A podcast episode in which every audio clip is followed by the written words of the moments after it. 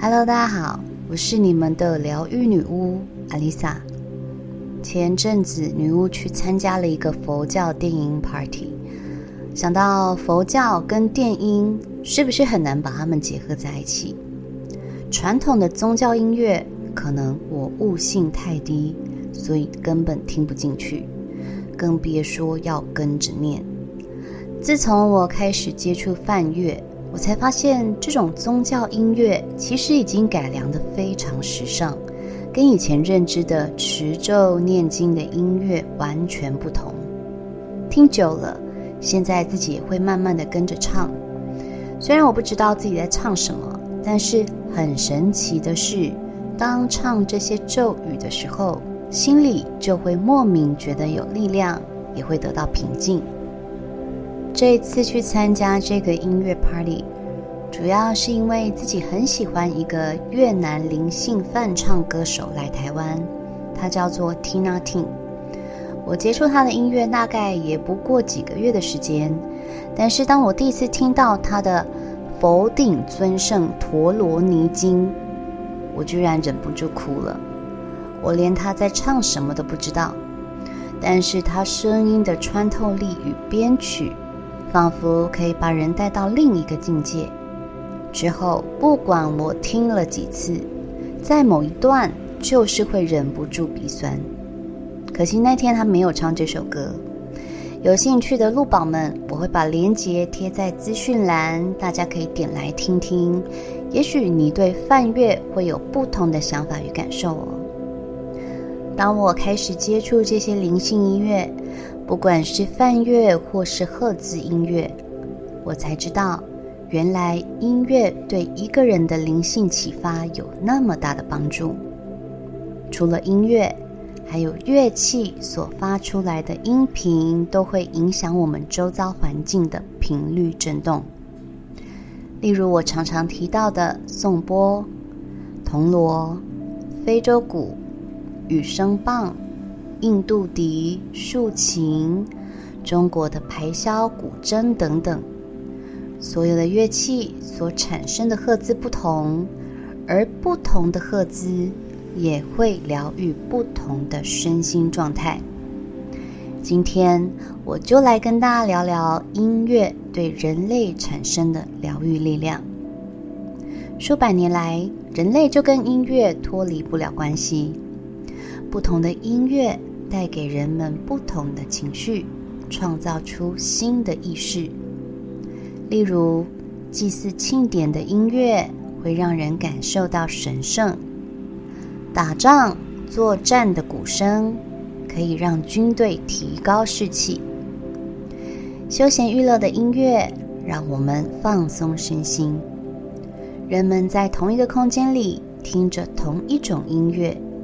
当所有人的频率被调整到同一个节奏，就会产生集体潜意识。这就是为什么你去参加灵性课程的时候，当音乐一下，啜泣声此起彼落；去参加音乐派对时，音乐一到高潮，全部的人同时尖叫起舞，好像世界和平。连隔壁的陌生人也变得可爱了。一首好的音乐，不仅仅只是编曲填词这么简单。近代的脑科学研究则指出，乐曲结构中如果有铺梗的段落，会让听众期待接下来的主题。我不知道各位有没有去过夜店或是音乐趴。过程中，所有的音乐并不是一直都是符合自己期待的。我们会想要听到自己喜欢的节奏或音频。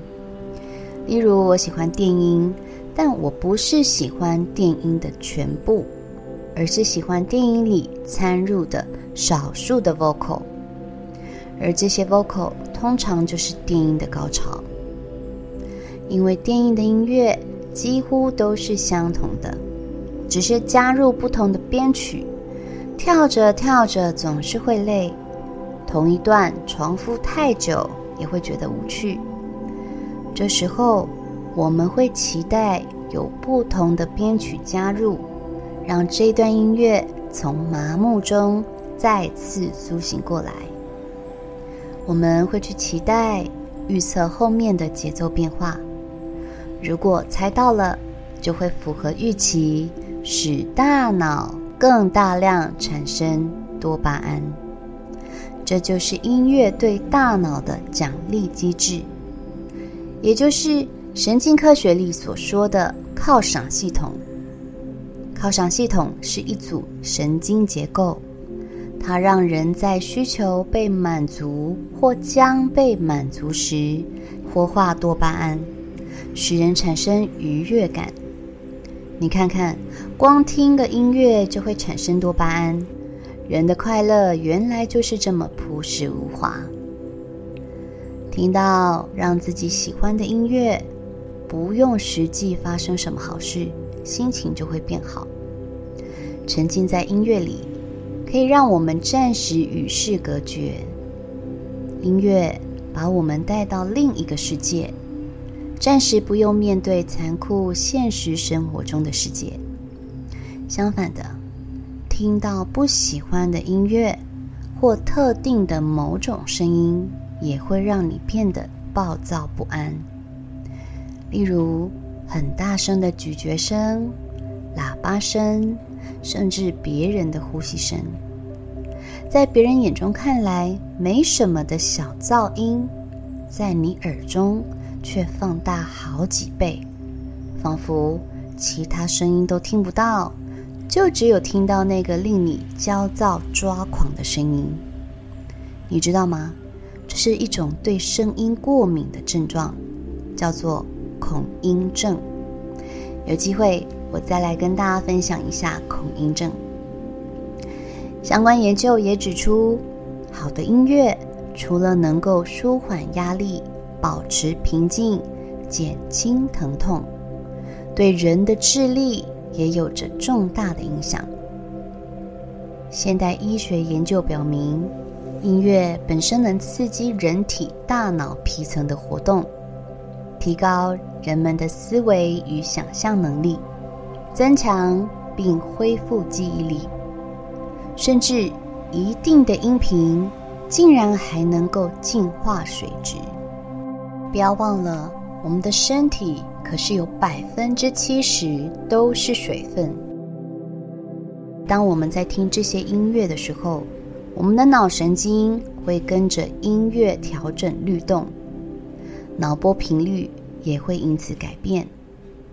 最广为人知的就是身心灵爱好者最喜欢的四三二赫兹，它被称作是宇宙的音频。是宇宙中最纯净的音频，与水的频率、大自然的频率是相同的。在二十世纪中叶以前，多数的音乐也都是以四三二赫兹写成。当你听四三二赫兹的音乐，也会产生平静、祥和、疗愈的作用。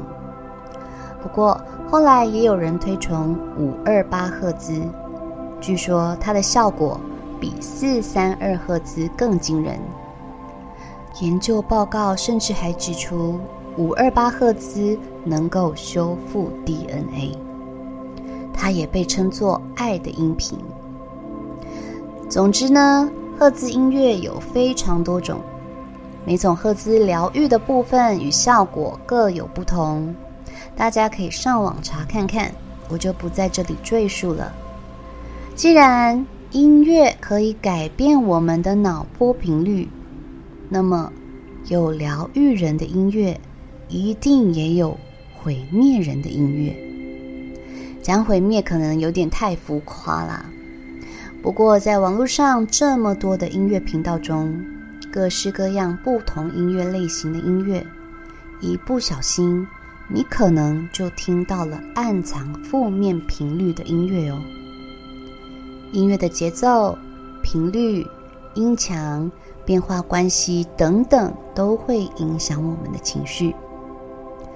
在我这一次参加佛教电音，也是第一次接触到死亡重金属摇滚乐。不知道是不是年纪大了，虽然他唱的是佛经，却是以嘶吼的方式演唱，背景音乐也是震耳欲聋。说真的，我当时很想离开现场。当然，这是我个人的感受啦。我看很多年轻人也是陶醉到甩头甩到一个忘我。曾经我也很喜欢摇滚乐，每次心情不好，我都会听很吵的音乐来宣泄郁闷的心情。当下是觉得很过瘾，好像有种被疗愈的感觉。但是这其实是一种暂时的麻醉，就像喝醉酒一样。现在再回去听那些以前喜欢的金属乐，大概三秒钟我就会关掉了。曾经那种很嗨、很热血沸腾的狂热感，现在却变成了一种噪音。重点是，这种音乐还让人过度亢奋刺激，有些歌词也会将人合理化的引导到一个负面。甚至是暴力的思维中。如果你不喜欢听这种音乐，想说还好，我都只听轻音乐、心灵音乐。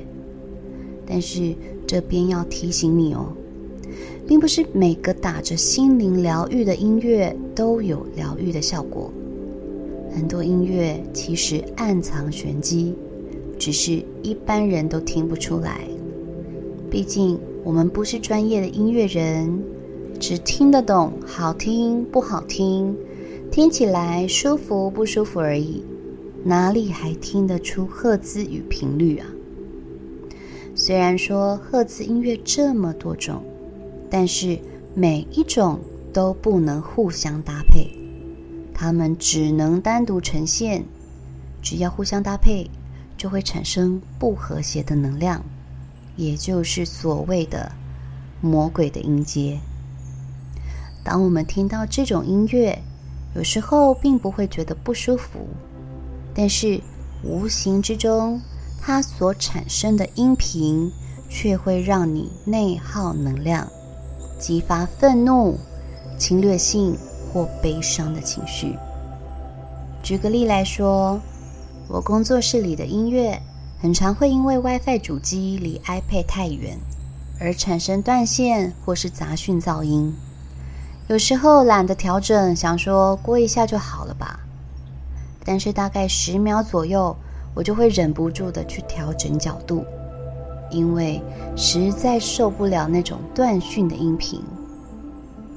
这是一个显而易见的例子，因为我们听到了杂讯。所以会直接想要关掉它，或是调整它。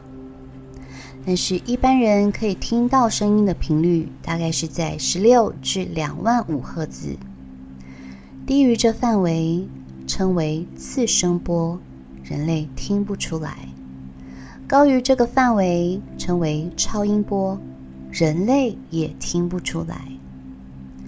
我们就是在这种干扰正确频道的噪音中。不知不觉的活着，这就是为什么我们的心思很难静得下来，很容易被外界干扰情绪，易怒、焦躁、不安、恐惧，无法思考，也无法真正得到休息。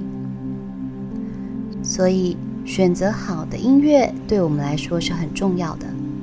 除了赫兹音乐之外，我也很推荐咒语音乐。很多人可能会好奇，咒语到底有没有用？这部分我在下集跟大家解答，别忘了点选下一集收听哦。我是阿丽萨，我是你们的疗愈女巫，我在九又四分之三月台等你。